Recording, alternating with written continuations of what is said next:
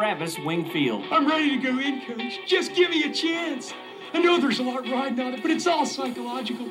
Just gotta stay in a positive frame of mind. You are Locked On Dolphin, your daily podcast on the Miami Dolphin, part of the Locked On Podcast Network. Your team every day. All right,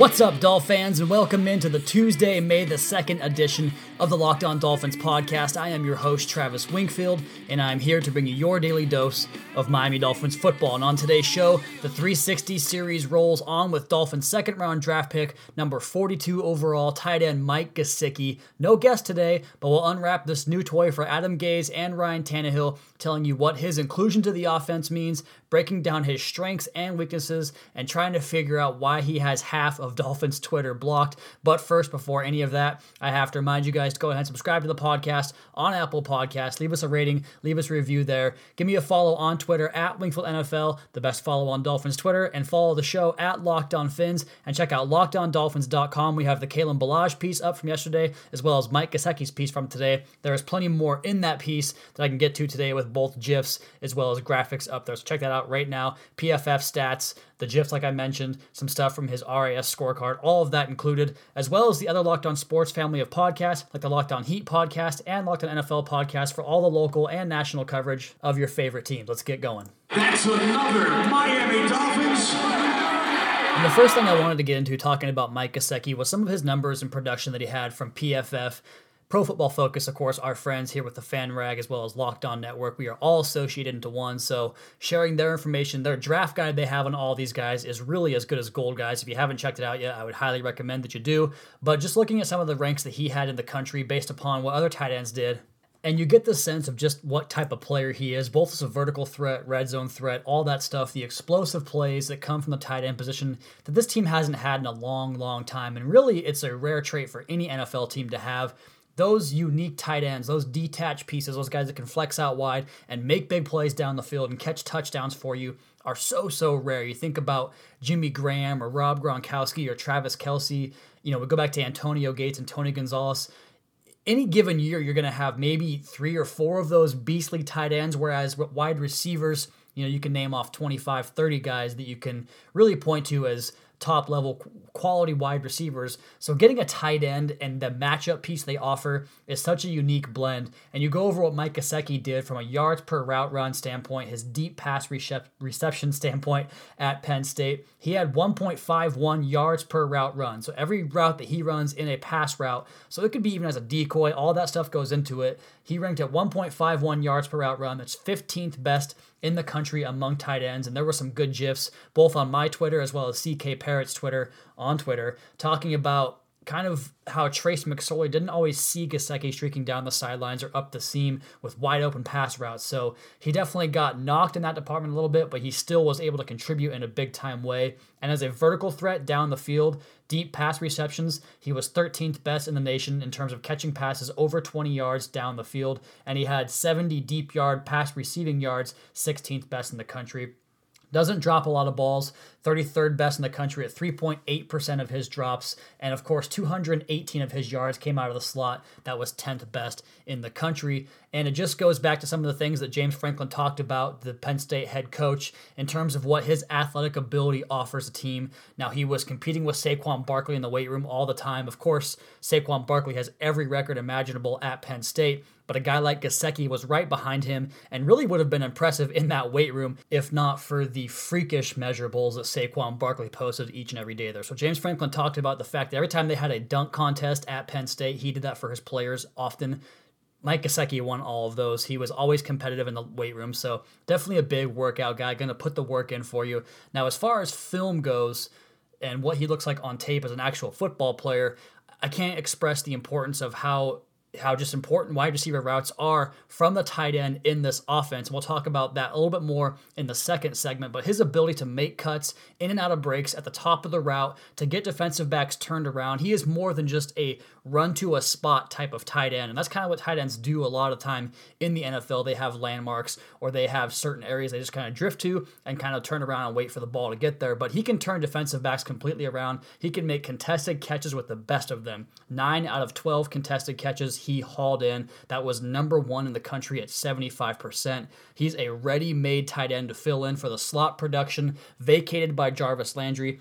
We talked about the fact that he was 10th in the country with 218 slot receiving yards, according to ProFootballFocus.com. He also caught four touchdowns from the slot, third best in college football among tight ends. And you look at his route running and just how savvy of a route runner he is with a huge, huge catch radius. He is strong at the point of attack. He is nuanced in the sense that he knows how to press a DB's toes. And what they mean by that is just getting on top of that DB as fast as you can, setting him up for your break to get on top of him and down the field for a big explosive play. And one thing that Joel Klatt, he is a college football analyst for Fox. He goes on the Move the Sticks podcast sometime. He was there on draft night, day two. He discussed how volleyball requires a player to generate their power while their feet are off the ground. So they have to kind of contort themselves and find a way to get power while suspended in the air. That's one of the reasons he is so phenomenal at bringing down jump balls and out rebounding guys in that sense. So definitely a freak athlete.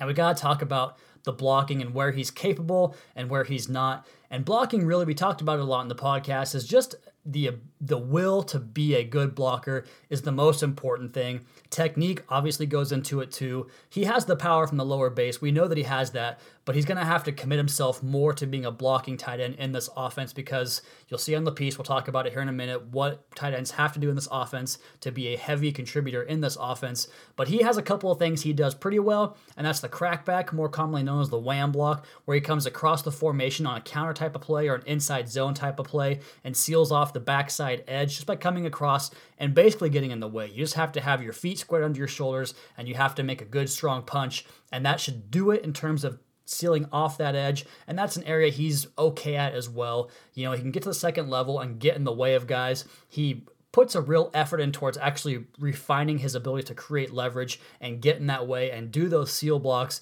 He just can't do it at the point of attack. He's not going to line up in line and blow guys off the ball, but as long as you're not calling on those type of plays and expecting him to do that, you'll be just fine. He worked at it on the Senior Bowl. It just didn't look like it was for him. He has to find a way to refine his technique in that way, and I'm sure he'll have every opportunity to go ahead and do that in Miami under Adam Gase. We have a lot more to talk about regarding Mike Gesicki on this podcast, the Mike Gesicki 360 podcast here on Locked On Dolphins, lockedondolphins.com, at Wingfield NFL, at Locked On Fins. In that first segment, I talked about Gesicki's ability to do certain things and, and kind of how he would be included into this offense and how much he would play in this offense and what the scheme fit is for him. And I talk all the time about why ISO matchups.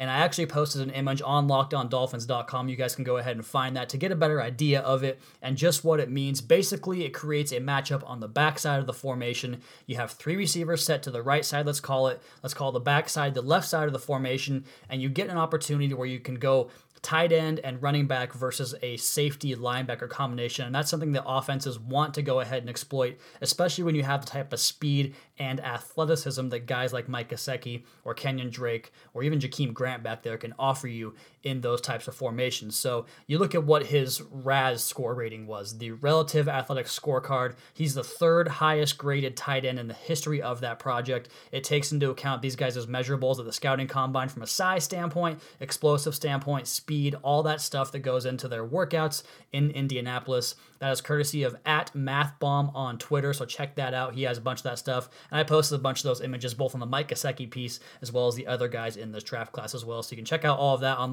lockedondolphins.com. But they tried doing this type of concept with the backside isolation with both Julius Thomas, Jordan Cameron, Dion Sims, and it just flat out didn't work. We've talked about the tight ends that they've had under Adam Gase in his past, whether it's Vernon Davis, Marcus Pollard, Martellus Bennett, Zach Miller, whoever he had, he had exceptional tight ends capable of doing this. And you go back to Julius Thomas in Denver, that was his bread and butter, catching all those touchdown passes from Peyton Manning in that record setting year. So you're hoping to get more out of that from a guy like Mike Gesicki because Cameron Sims and Thomas, you know, the later version of Julius Thomas with the Miami Dolphins version of Julius Thomas, they were just too sluggish out of their breaks. They can't create separation, nor are they anywhere near as good with contested catches. So, this really limited the Dolphins' offense in terms of being able to use both sides of the field and getting mismatches set up everywhere on the field. So, a player like Gesicki allows the offense to go back to the hurry up offense that they wanted to employ in 2016